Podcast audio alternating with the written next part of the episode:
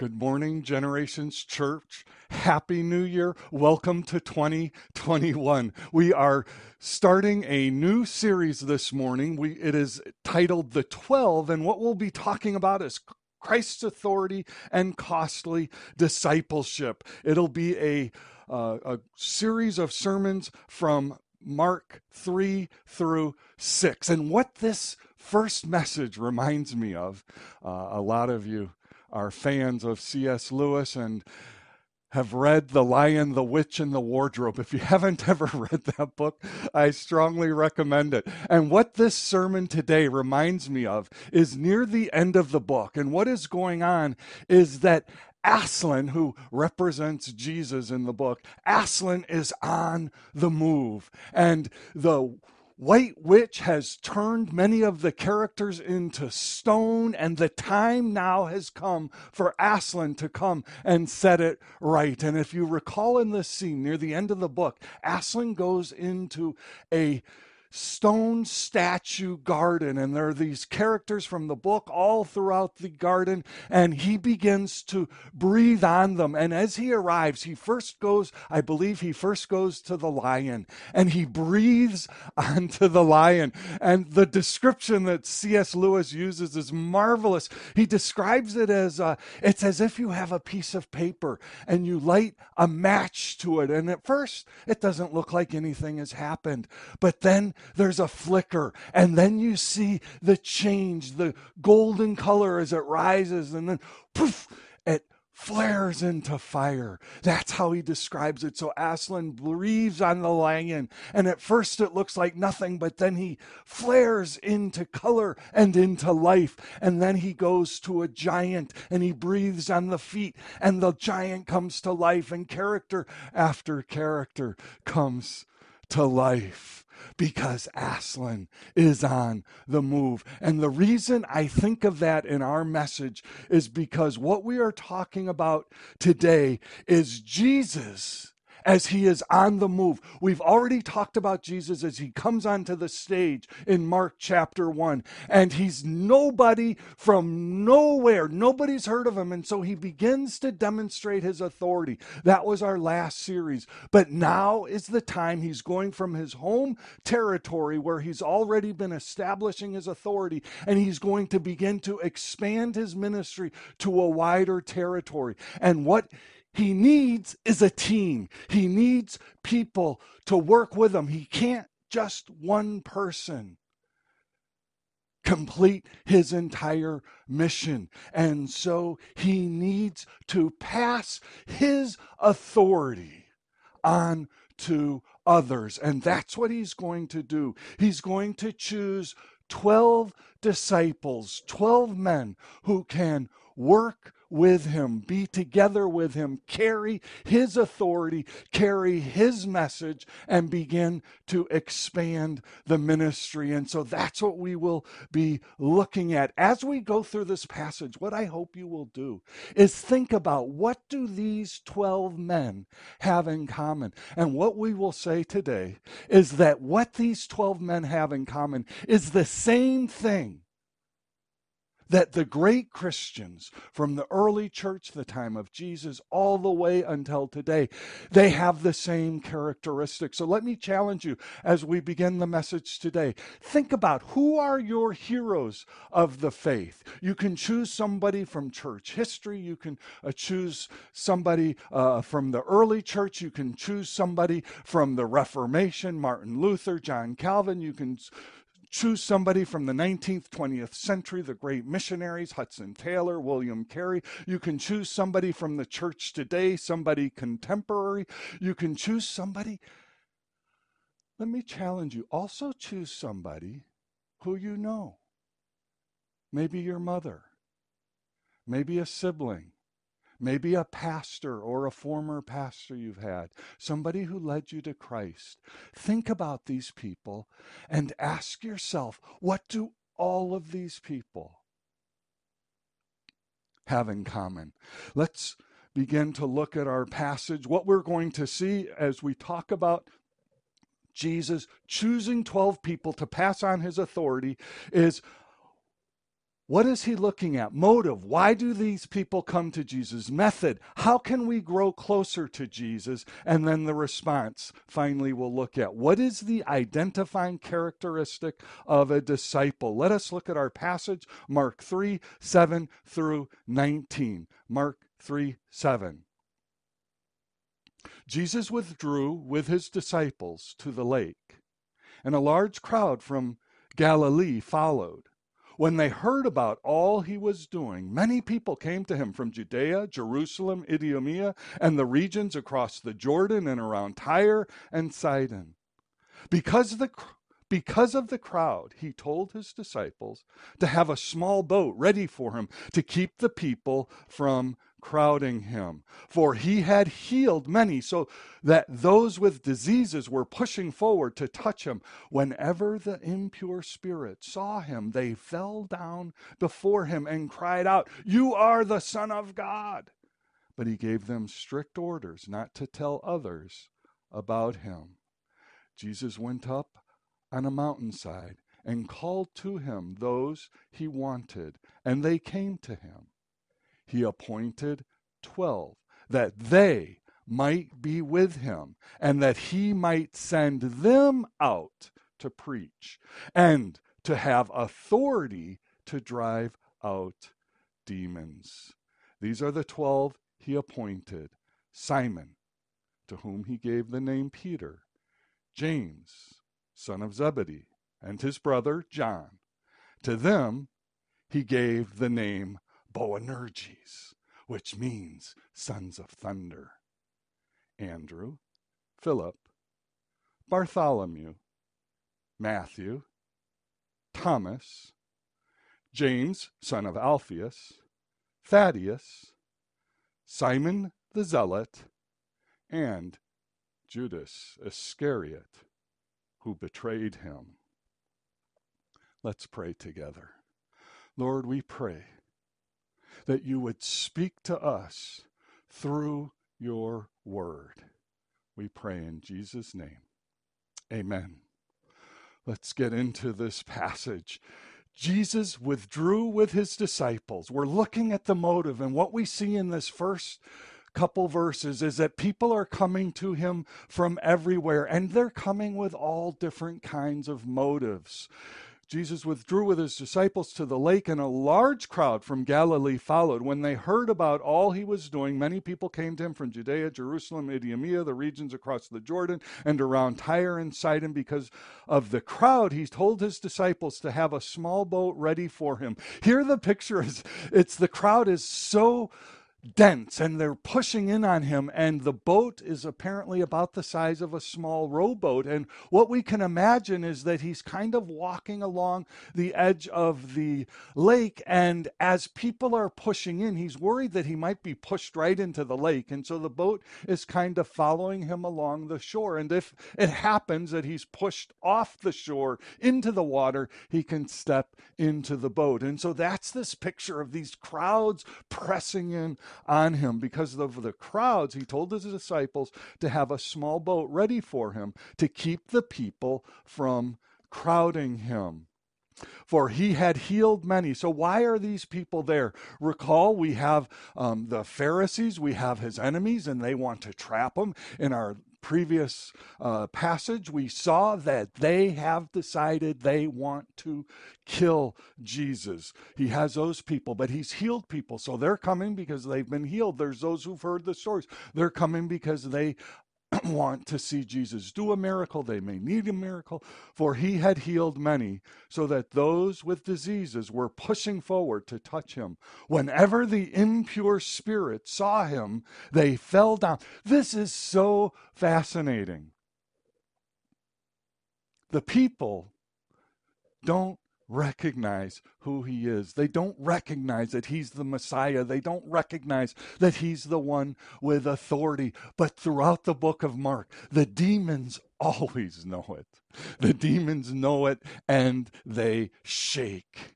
Whenever the impure spirit saw him, they fell down before him and cried out, You are the Son of God. He's the Messiah. And the spirits recognize that. The disciples are going to have to learn it. But he gave them strict orders not to tell others about him because Jesus has a plan. And as I mentioned already, he's launching now into that plan. He's leaving his home base and he's now going to spread out to a wider territory. And he needs new people. He needs to expand, to multiply his ministry, to multiply his forces so he can reach more people. this next verse is so simple, but this is how we get close to Jesus. This is how we grow. For the disciples, this is something that comes in over and over again throughout the book of Mark. I don't have all the places listed, but as we go through the book of Mark, we're going to continue to bump into passages or just brief mentions as we see here. Very simple, but so profound. How can we grow closer to Jesus? For the disciples, for us today who desire to be like Christ, who desire to grow in our relationship with Christ, how do we do it? Jesus went up on a mountainside and called to him those he wanted, and they came to him. We need to take time aside. We need to take a breath. We need to go up onto the mountain. There are so many ways we can separate ourselves. We might do it just in the quiet of our own room. We might do it just in the quiet of our own office chair in a busy office. We might do it in the midst of a crowd at a busy mall. We might do it by literally going up on a mountain. We might go to a seashore. There are so many places, but we need to find a place where we can be alone, where we can be quiet with our Lord. As I have mentioned many times, my best times, my favorite times are riding my bicycle. And I love to do that. I love groups. I love going on group rides. But for me, that's a different experience. That's fellowshipping with the people together on the ride. But when I ride alone, I fellowship with Jesus. Find that time. Take a bike ride together with Jesus. Go for a walk. Take a minute or 10 minutes of your workday at your desk to quietly commune, fellowship with Jesus. So Jesus went up on a mountainside and he called to him those he wanted. And this is it. They came to him. That made it possible. He called and they came and we will see now what Jesus has for them. Their response what is it that identifies the disciples? What is it that identifies people who have been faithful to Christ throughout all of history? He appointed 12. So let's go ahead and look at these 12 men, the 12 people.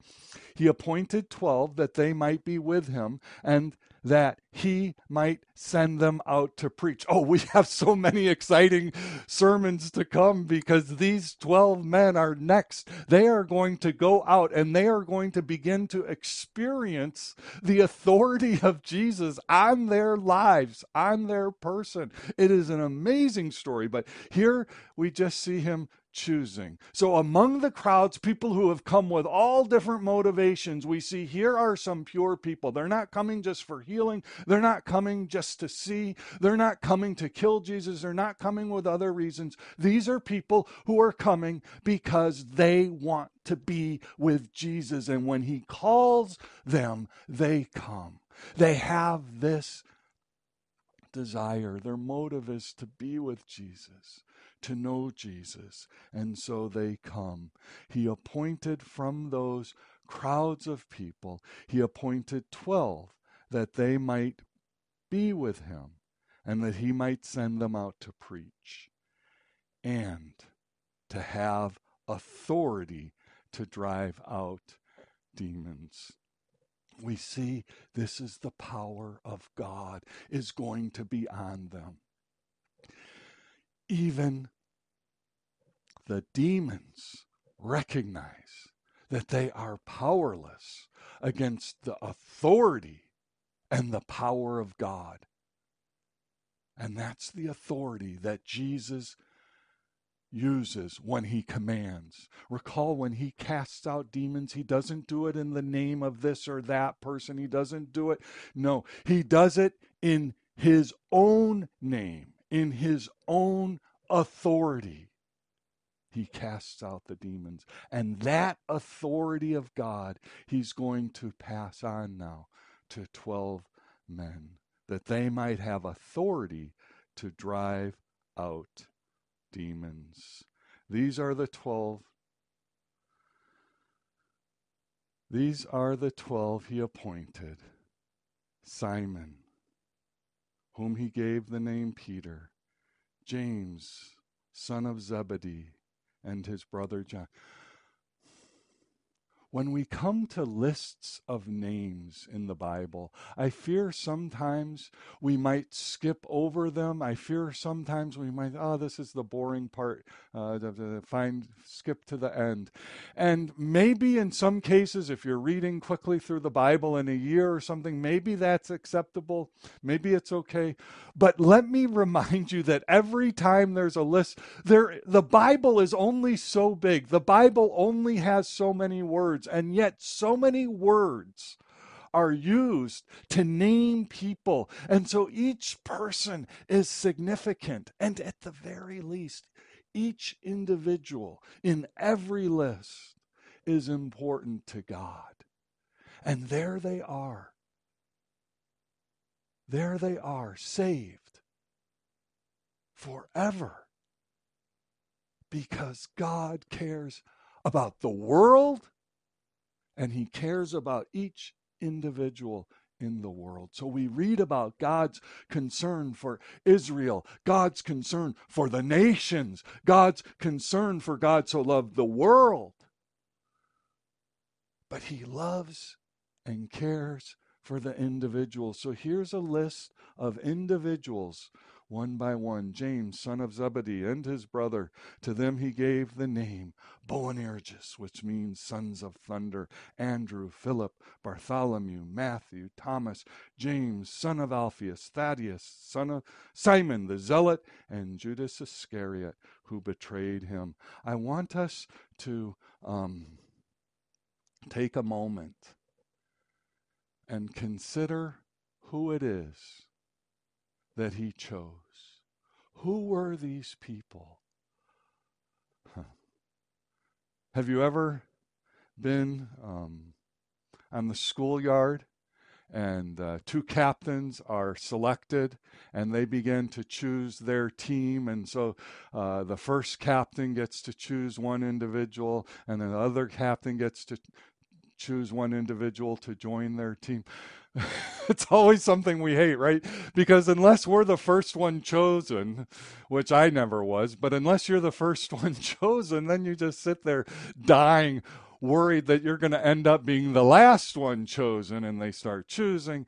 So this is it. This is Jesus now. So among all the crowds, he's beginning to identify which ones he wants on his team. And probably depends on what uh, he's building a team for. So, for instance, if I'm building a uh, spelling bee team, I might choose different people than if I'm choosing a basketball team. So, the spelling bee team, I'm going to get the smartest, smartest people. If it's basketball, I'm going to get the tallest people and the most coordinated people. It depends on what I'm building a team for. So, Jesus is putting together his team what are the characteristics that he needs to be on his team? Do they need to be smart? Do they need to be strong? Do they need to be good fighters, hand to hand combat? Do they need to be brilliant? What is it that he is looking for for his team? As we go through these names again, I want you to think about who are they and why are they chosen? And what I hope you will begin to sense by the time we finish going through the list if this is what he's looking for, why, he might choose me? Because he doesn't seem to have any particular characteristic that he's looking for. These seem to be random in so many ways. And so, after we see that he's choosing these ordinary people, people that make us feel like, well, I could, I mean, if that's all, I, suppose maybe I could be chosen. Let's look again at the list. The first one Simon, to whom Jesus gave the name Peter. Peter, a word meaning stone or rock. Peter had been a fisherman, and he became one of the core disciples. James, son of Zebedee. And then there's his brother, John, son of Zebedee. If you recall, James and John at some point are going to request special places in the kingdom. They have this ego, they have their problem, but they had started as simple men. He had been a fisherman. Uh, John had also been a fisherman, but look at what happens to them. They are people with egos. They are people who were humble fishermen. But James would go on and become the first martyr of the Christian faith. John, he would go on to write the Gospel of John, 1st, 2nd, and 3rd John, and the book of Revelation. These were fishermen, but these were among the 12 chosen that day to go with Jesus up onto the mountaintop. Number four, Andrew. Andrew. He was Peter's brother and also a fisherman. He had been a disciple of John the Baptist. We've already met Andrew in our earlier series. He'd been a disciple of John. He left John to follow Jesus. And look what Andrew did. He went and got his brother, Simon Peter, and brought Peter to Jesus. What is the role that you are going to play in the kingdom of God? Is it possible that all we do is turn around and bring somebody else? But now, as Jesus is choosing his 12, he's choosing Andrew and he's choosing Peter, who was introduced to Jesus by his brother Andrew. Andrew. Philip. He's the fourth one to meet Jesus. Six. Bartholomew. He's thought to be the same person as Nathaniel. Seven, Matthew. We've met Matthew already. He is also known as Levi, and we remember him as the tax collector. Remember, he's the one that would sit on a high pedestal in a prominent place in the city where all the travel would go by, where all the traffic for trade and commerce would go by his little desk. And he sat on his little desk elevated, and you can almost see Levi as he was counting his piles of money. And Jesus came along one day and said, said, Follow me. And Levi gave up everything he had worked for, everything he lived for in his life, and he followed Jesus. And now we see that Levi, the tax collector, the person who had been a despised outcast as somebody who had betrayed the Jewish people by working for the Romans, collecting taxes for the Romans, he had been a despised out, uh, outcast, but he abandoned that corrupt life to follow Jesus. And that same Levi also known as Matthew, would later write the Gospel of Matthew. We have fishermen, we have tax collectors, we have an interesting assortment of simple, everyday people. Eight, Thomas. We often remember Thomas as doubting Thomas. If you recall, um, he doubts Jesus after the resurrection. He says, I want to see his, his hands and feet. I want proof that he actually is uh, alive. He's a doubter, but he's not without courage. He's a man with great courage. Uh, and when Jesus determined uh, later on in the story, when Jesus determined that he wanted to return to Judea, and they knew that if they went to Judea, Jesus would probably be arrested, they would probably all be arrested, and they would probably all be killed. And as they are thinking, are we going back to Judea? Even with all the danger, Thomas is the one. Thomas, doubting Thomas. Maybe we shouldn't just remember him as doubting Thomas, but let's remember this as well. When they were all wondering, should we go back with Jesus? I mean, we may all get arrested, we may all get killed. Thomas stood and he said, Let us also go that we may die with him. So we see here's a man uh, who has his doubts, who's careful, but he's also filled with courage. Who might you identify with? Another one chosen is James, son of Alphaeus. He's designated as son of Alphaeus to differentiate him from James, the son of Zebedee. So we have two Jameses, and he's also called James the Younger. There's Thaddeus. Thaddeus is also um, known as Judas, son of James, not to be confused with the Judas who is number 12. This is Thaddeus. And then 11, there is Simon the Zealot. And here we probably believe that zealot, all it does is it indicates his zeal for God's honor. And it's probably just uh, simply an affectionate nickname. Simon the Zealot, he's the one who loves God. Maybe even so much so that he overwhelms his friends. That's kind of what I imagine if this is the nickname they chose for him.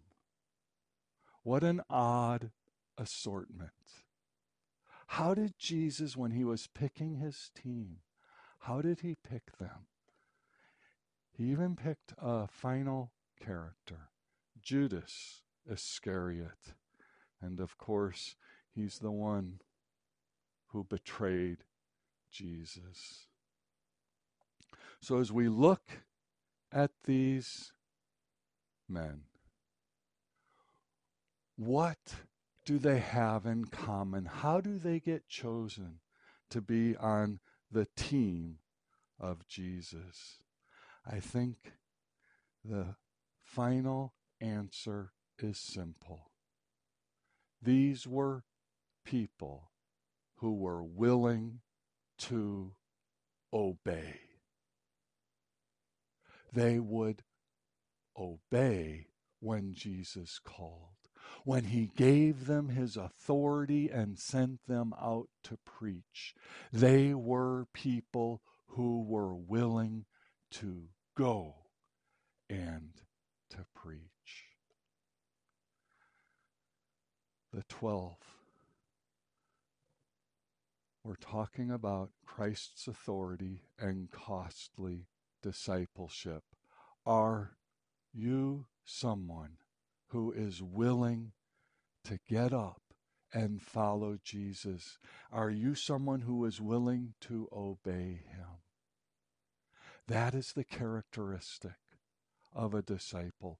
Think back to the people you were thinking of, your favorite Christians, people from the early church, people from the Reformation, people from the 19th, 20th century, the great missionaries, the great uh, leaders of the church, the great pastors, people you know in your life, in your own life, people like your pastor or your sibling or your parents, people who you admire for their Christian faith. Why are these people selected to be on Jesus' team? It's not because they're great warriors. That's not what they share in common. It's not because they are all brilliant. Some of them are very humble in their intellect. What is the characteristic that they all share? They obey. They obey Jesus Christ. That's the challenge I bring to us in the new year of 2021. Are we willing to obey? Are we willing to say yes and to follow Jesus? And as we do that, let us draw close to Him regularly. Go into the mountain and be with Him and listen to Him and follow him. Let's pray together. Lord, as we come into the new year, Lord, I pray for Generations Church that you would speak to each one of us and call each one of us to a new radical obedience, that we would be willing to obey you, to follow you. We pray that you would bless us this coming year. Bless our families and bless Generations Church. We pray in Jesus' name. Amen.